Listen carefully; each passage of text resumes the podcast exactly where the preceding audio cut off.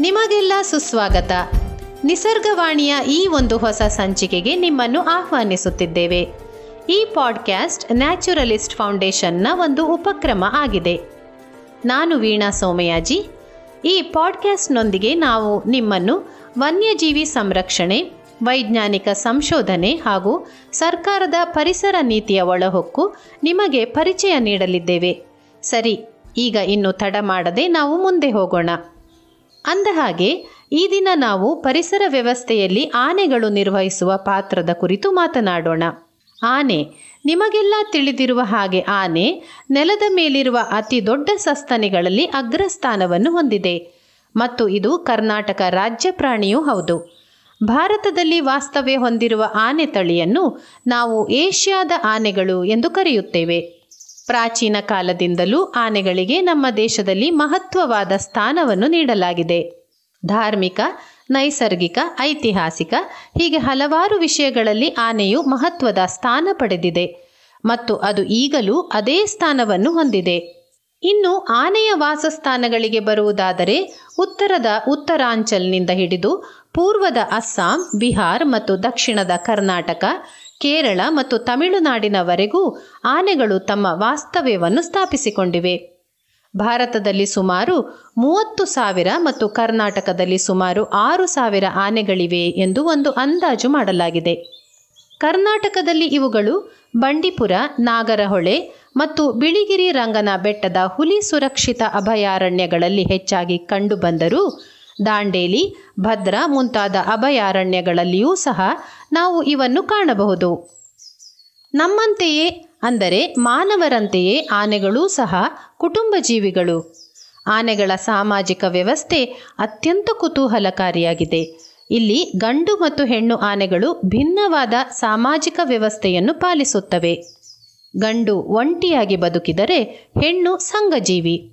ಇವುಗಳ ಸಮಾಜದಲ್ಲಿ ಸ್ತ್ರೀ ಪ್ರಧಾನ ವ್ಯವಸ್ಥೆ ಇದೆ ಎಂದರೆ ನಿಮಗೆ ಆಶ್ಚರ್ಯವಾಗಬಹುದು. ಹಿಂಡಿನ ಹಿರಿಯ ಹೆಣ್ಣಾನೆಯೇ ನಾಯಕಿ. ಆಹಾರ ಹುಡುಕುವುದರಲ್ಲಿ, ಗುಂಪನ್ನು ಮುಂದೆ ನಡೆಸುವುದರಲ್ಲಿ ಈ ಹೆಣ್ಣಾನೆಯೇ ಅತ್ಯಂತ ಪ್ರಮುಖ ಪಾತ್ರ ವಹಿಸುತ್ತದೆ. ಹೆಣ್ಣಾನೆಗಳು ಹನ್ನೊಂದು ವರ್ಷದಿಂದಲೇ ಗರ್ಭ ಧರಿಸಬಲ್ಲವು. ಸಾಮಾನ್ಯವಾಗಿ ಇವುಗಳು ಹದಿನೈದರಿಂದ ಇಪ್ಪತ್ತು ವರ್ಷದೊಳಗೆ ತಮ್ಮ ಚೊಚ್ಚಲು ಮರಿಗೆ ಜನ್ಮ ನೀಡುತ್ತವೆ ಮತ್ತು ತಮ್ಮ ಐವತ್ತನೇ ವಯಸ್ಸಿನವರೆಗೂ ಇವುಗಳು ಗರ್ಭ ಧರಿಸುವ ಸಾಮರ್ಥ್ಯವನ್ನು ಹೊಂದಿರುತ್ತವೆ. ಉತ್ತಮ ವಾಸಸ್ಥಾನದಲ್ಲಿ ಒಂದು ಹೆಣ್ಣಾನೆ ತನ್ನ ಜೀವಿತಾವಧಿಯಲ್ಲಿ ಹತ್ತು ಮರಿಗಳಿಗೆ ಜನ್ಮ ನೀಡಬಲ್ಲದು. ಸಾಮಾನ್ಯವಾಗಿ ಹದಿನೆಂಟರಿಂದ ಇಪ್ಪತ್ತೆರಡು ತಿಂಗಳುಗಳ ಗರ್ಭಾವಸ್ಥೆಯ ನಂತರ ಆ ಗರ್ಭಿಣಿ ಆನೆಯ ಮರಿಯಾನೆ ಹುಟ್ಟುತ್ತದೆ. ಅವಳಿಗಳು ಜನಿಸಿರುವುದು ಅಪರೂಪಕ್ಕೆ ವರದಿಯಾಗಿರುವುದು ಉಂಟು. ಹುಟ್ಟಿದಾಗ ಈ ಮರಿಗಳು ತೊಂಬತ್ತರಿಂದ ನೂರ ಇಪ್ಪತ್ತೈದು ಕೆಜಿ ತೂಗುತ್ತವೆ ಮತ್ತು ತೊಂಬತ್ತರಿಂದ ನೂರು ಸೆಂಟಿಮೀಟರ್ ಎತ್ತರವಿರುತ್ತವೆ. ಚಿಕ್ಕ ಹೆಣ್ಣಾನೆಗಳಿಗಿಂತ ಬಾಲ್ಯಾವಸ್ಥೆ ಹಾಗೂ ಪ್ರೌಢಾವಸ್ಥೆ ತಲುಪುತ್ತಿರುವ ಗಂಡಾನೆಗಳು ಹೆಚ್ಚು ಆಟವಾಡುತ್ತವೆ. ಅವುಗಳ ಆಟ ಯಾವುದು ಗೊತ್ತೇ? ಹುಸಿ ಕಾಳಗ.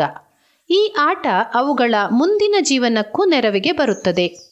ಇನ್ನು ಪ್ರೌಢಾವಸ್ಥೆಯಲ್ಲಿರುವ ಆನೆಗಳ ವಿಷಯಕ್ಕೆ ಬಂದರೆ ಸಾಮಾನ್ಯವಾಗಿ ಹತ್ತರಿಂದ ಹದಿನೈದು ವರ್ಷಗಳ ಅವಧಿಯಲ್ಲಿ ಇವುಗಳು ತಮ್ಮ ಕುಟುಂಬದ ಹೊರಗೆ ಸ್ವತಂತ್ರವಾಗಿ ಓಡಾಡುತ್ತವೆ ಮತ್ತು ಆ ಪ್ರದೇಶದ ಪ್ರೌಢಾವಸ್ಥೆಗೆ ತಲುಪುತ್ತಿರುವ ಇತರ ಗಂಡಾನೆಗಳ ಜೊತೆ ಸೇರುತ್ತವೆ ಮತ್ತು ಅಲ್ಲಿ ಒಂದು ವಲಯವನ್ನು ಸ್ಥಾಪಿಸುತ್ತವೆ.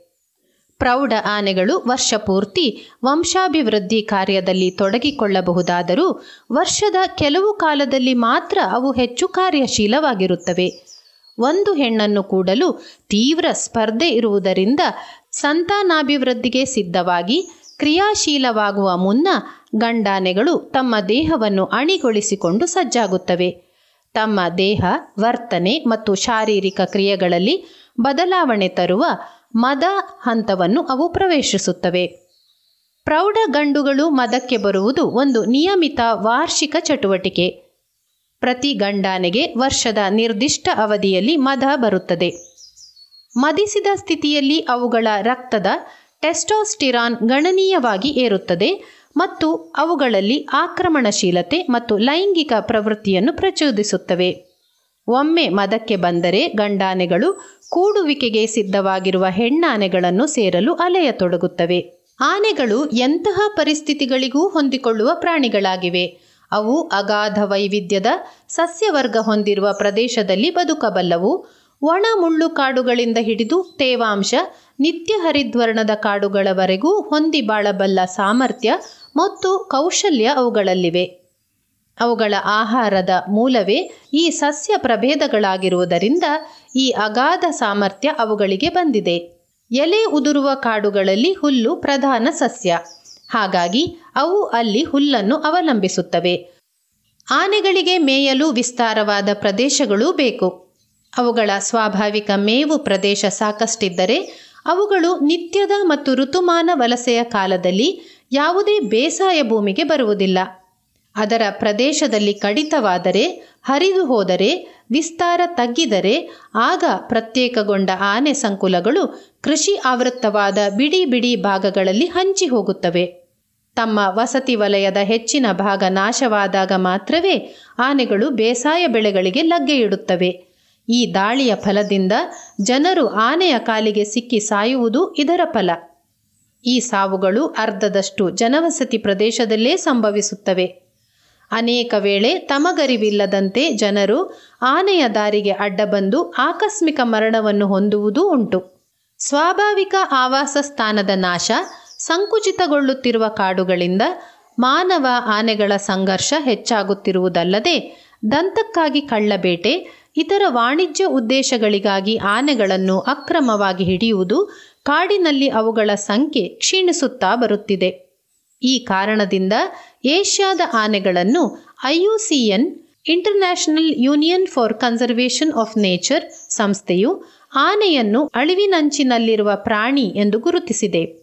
ಈ ನಿಟ್ಟಿನಲ್ಲಿ ಭಾರತ ಸರ್ಕಾರವು ಅರಣ್ಯ ಇಲಾಖೆಯ ಜೊತೆಗೂಡಿ ಆನೆ ಸಂರಕ್ಷಣೆಯತ್ತ ಅನೇಕ ಯೋಜನೆ ಹಾಗೂ ಕಾರ್ಯಕ್ರಮಗಳನ್ನು ಮಾಡುತ್ತಾ, ಆನೆಗಳ ಸಂಖ್ಯೆ ಹೆಚ್ಚಾಗುವಲ್ಲಿ ಪ್ರಮುಖ ಪಾತ್ರ ವಹಿಸುತ್ತಿದೆ. ಹಾಗೂ ಬಹುಮುಖ್ಯವಾಗಿ ಜನಸಾಮಾನ್ಯರಾದ ನಾವು ಆನೆಗಳನ್ನು ಸಂರಕ್ಷಿಸುವ ಕಡೆಗೆ ನಮ್ಮ ದಿಟ್ಟ ಹೆಜ್ಜೆಯನ್ನು ಇಟ್ಟರೆ ಈ ಪ್ರಾಣಿಯನ್ನು ನಮ್ಮ ಮುಂದಿನ ಪೀಳಿಗೆಯವರು ನೋಡಬಹುದು.